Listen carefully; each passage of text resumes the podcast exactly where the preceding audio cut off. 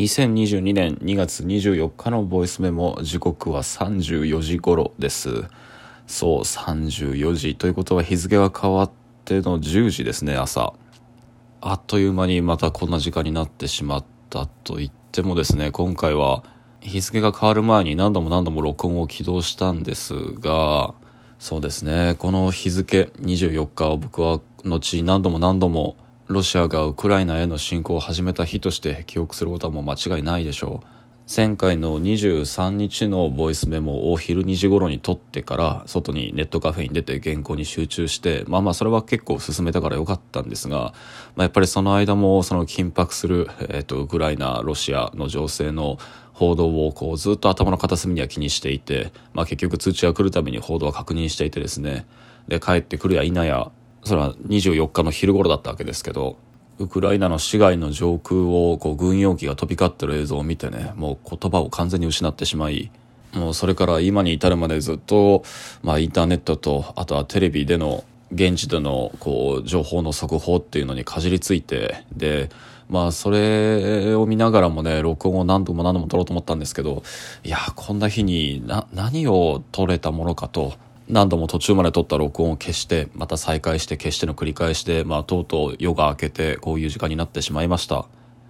まあそして、うん、改めてね覚悟を決めて録音を起動したもののやっぱり今日何を語っていいのかが全くわからない。今日何を考えることができたのか、うん、全くわからないですね。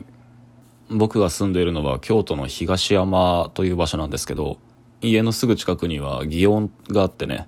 そこにはこう老舗で知られているキエフという名前のレストランがあって母がそのレストランが好きであの過去に一度連れてってもらったことがあって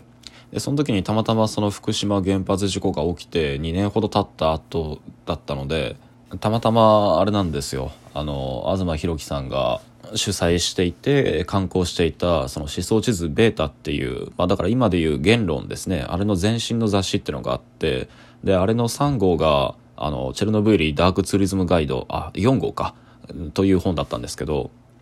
あれをたまたま持参していたことで、えっと、店主の人とちょっとそのキエフウクライナですね。ウクライナについて話し合ったのを覚えてます、まあ、すごい軽い雑談程度だったけれども。でそれ以降もそのしばらくチェルノブイリダークツーリズムガイドをはじめとして福島観光地化計画あとあとチェルノブイリのツアーっていうのをねあの言論の会社はやっていたのであの、まあ、会員だった僕っていうのはメールマガジンや解放誌に一部掲載されているそのレポートっていうのを見ながらでキエフのレストランを間に挟みなぜだかそのウクライナっていう場所をその時はすごく身近に感じていたのを覚えてます。で京都市とキエフ市っていうのが実際に姉妹都市であるっていうことをずっと後になってあの京都府の公式ホームページで調べて知ったのも覚えてます。なので今回のこの、まあ、侵攻されるウクライナので現地の空爆されているような情報状況映像っていうのをずっと見ながら何度も何度もそのことが頭によぎりましたね。あのレストランキエフの方々っていうのはあの店主さんは、まあ、この映像報道っていうのをどういうふうに見ているのかとあ話題らしい話題っていうのがやっぱり全然浮かんできません。あのこのまま12分いっぱい、まあ、思うところそのまま喋っていこうと思います。今、まあ、無音でニュースの映像を流しながらこの録音を撮ってるんですけど、まあ、撮ってる途中でまた速報が入りあのチェルノブイリ現地でですねロシア軍の兵士がチェルノブイリの職員を人質に取っていることが判明したそうでこれが報道されていますね。チェルノブイリでの、えーと、核廃棄物処理場っていうのが、まあ、ジャックされたんだとするならばまあ、日本におけるこれはですねあの福島の僕もたまたまですけどねあの2020年に友人たちと取材に行ったことのある福島の中間貯蔵施設これが占拠されたっていうことにあたるんじゃないかと思わずそんな早期が働いてしまうし、まあでもこれに限らず、プーチンがちょっと前の報道で見かけたコメントでも、また再度核兵器の使用っていうのをほのめかすような発言があったことも含めて、この2国の衝突する報道、映像っていうのを見ながらも、どこかこのウクライナの現状に、まあ、日本の過去あるいは未来を重ねて、まあ、イフの想像力を働かせてしまうっていうぐらいにはウクライナと日本の間にその文化的交流だったり文明の経験の連続性っていうのを見出しやすいということにも改めて驚いてます。いやーしかし本当に戦争が始まったのかいやいやもちろんのことまあこれまでもそれこそこの2年間の間だってまあ至る所でクーデターや内戦を含む、まあ、大小内外さまざまな戦争行為っていうのはもちろんあったんだろうけども感染者数の増減と二酸化炭素の排出量目標そして各種物価や株価の増減のまあおびただしい変動っていうの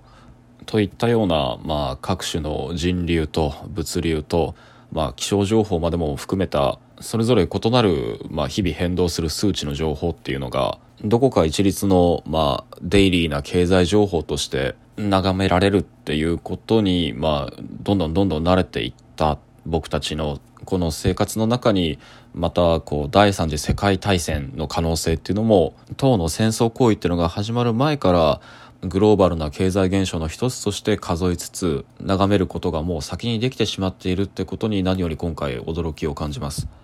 いやいやまたなんか変な回りくどい言い方になってしまったけどつまり今回何より僕が驚いてるのはあの始まった戦争のその局地的な現場現場での戦闘行為っていうのにその固唾を飲んで見守るほかない。つまりはまあ戦争行為というアテンションエコノミーにあの一心不乱に視線が一点に集中させられてしまう盲目の私たちの姿ではなく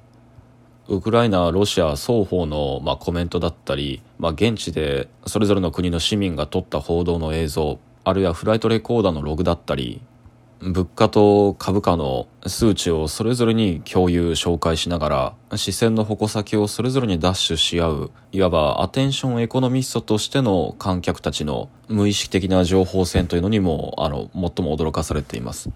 こうしてる間にもあの僕が属している、まあ、いろんなチャットアプリのグループ通話やチャット部屋には、まあ、続々と新しい投稿があの投じられていてロシア語や英語の言語で紹介されている各国の交換のコメントの天才だったり変動する原油価格の想定だったり中学や高校の時の同級生で構成されたグループラインなんかには一時のそのマスクの品物の枯渇とでそれに伴って現れたネット上でのマスク高額転売の数々っていうのも思い出す人も現れて次にまた同じようなことが起こる前に先立ってこう買いためておかなきゃいけないものは何なんだっていう品々のこう情報の交換なども出されていってまあなんだかこういう目まぐるしい視線の集中と配分再配置っていうのが各国公式のアナウンス公式の報道情報っていうのを受けってもなお、まあ、それに依存して翻弄されることなく現地市民のリアルタイムの告発、まあ、それどころかリアルタイムの非当事者国の市民の情報提供をもリアルタイムで受けながらどこまでも情報戦っていうのがこう局地化していくのを見るにつけもはやこの時代に戦争を始めることにもそして戦争を終わらせることにも何か象徴的な機能を持たせるってことは難しいんじゃないかと改めて考えました。でそして象徴的な機能をつけることが難しいということであるならばそれは視線を注がれる経済現象が続けばそこに戦争は続いているということになるので僕たちは戦争の外側を失ってるんじゃないかともまあまだ全然考えがまとまってないまま話してますけどまあ、少し前からそんなようなことを言う人もいたけれども、まあ、今後僕たちは実際に、まあ、ポテトが S サイズしかまたなくなってしまうこと半導体の製造が滞って各種電子製品っていうのが品薄そして高騰するってことのを見るたびにそこに戦争の気配をあるいは今なお戦時下にあるっていうことを感じ取るようになっていくのかもしれませんいやもうすでにそうなっているのかも。ロジスティクスという言葉が、まあ、そもそも軍事用語であったっていうことは、まあ、今こそ思い起こさなければならないことだと思います。さてではまあ批評や評論なんかを書くこと喋ることしかできない、まあ、言葉しか使うことのできない僕にこの状況に対して何ができるか、うん、いろいろ考えてみたんですが少なくともやっぱり振り返って僕が今なお取り組んでる仕事であのこのスケールの出来事にまだ関係しそうではあるなと思えることは一つだけあってでそれは、まあ、何度かこの録音でも紹介している国際人類観測年っていうイベントであれは国立極地研究所に協力してもらってコロナ禍で特殊なタイの編成を組んで、えー、と今回調査活動に取り組んでいる第62次南極は昭和基地観測隊の隊長さんとオンラインで、えー、とトークルームをつないでインタビューしてこれに加えてえっと、2名のその人類学者の研究者2人とお話しするっていうイベントだったんだけれどこのイベントのテーマっていうのは、まあ一つには冷凍コンテナ。あ、そうそう、冷凍コンテナで喋るっていう謎めいた会場構成だったんですよね。で、まあこの冷凍コンテナと南極、あるいは北極っていう極地と、そして科学者っていうこの3つをキーワードにしながら、タイトルの国際人類観測年の元ネタ、国際地球観測年っていう第二次世界大戦後に国際共同をパフォーマンスするために作られた科学者主導のプロジェクト。これを補助線にしてコロナ禍以降の人類を観測し直すというものだったんです。